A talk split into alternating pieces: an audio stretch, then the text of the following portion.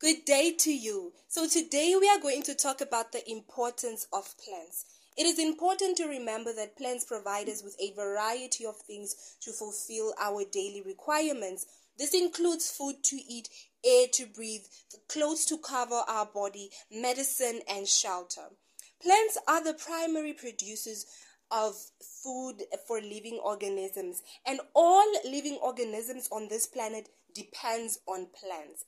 So, here are various reasons why we should thank plants. Reason number one plants give us oxygen. And remember that oxygen is the air we breathe. And if we cannot breathe, it is difficult for survival. Number two, plants give us shade. So, shade could be um, shelter or just shade to sit under on a hot and sunny day. You could just sit under that tree and just cool down.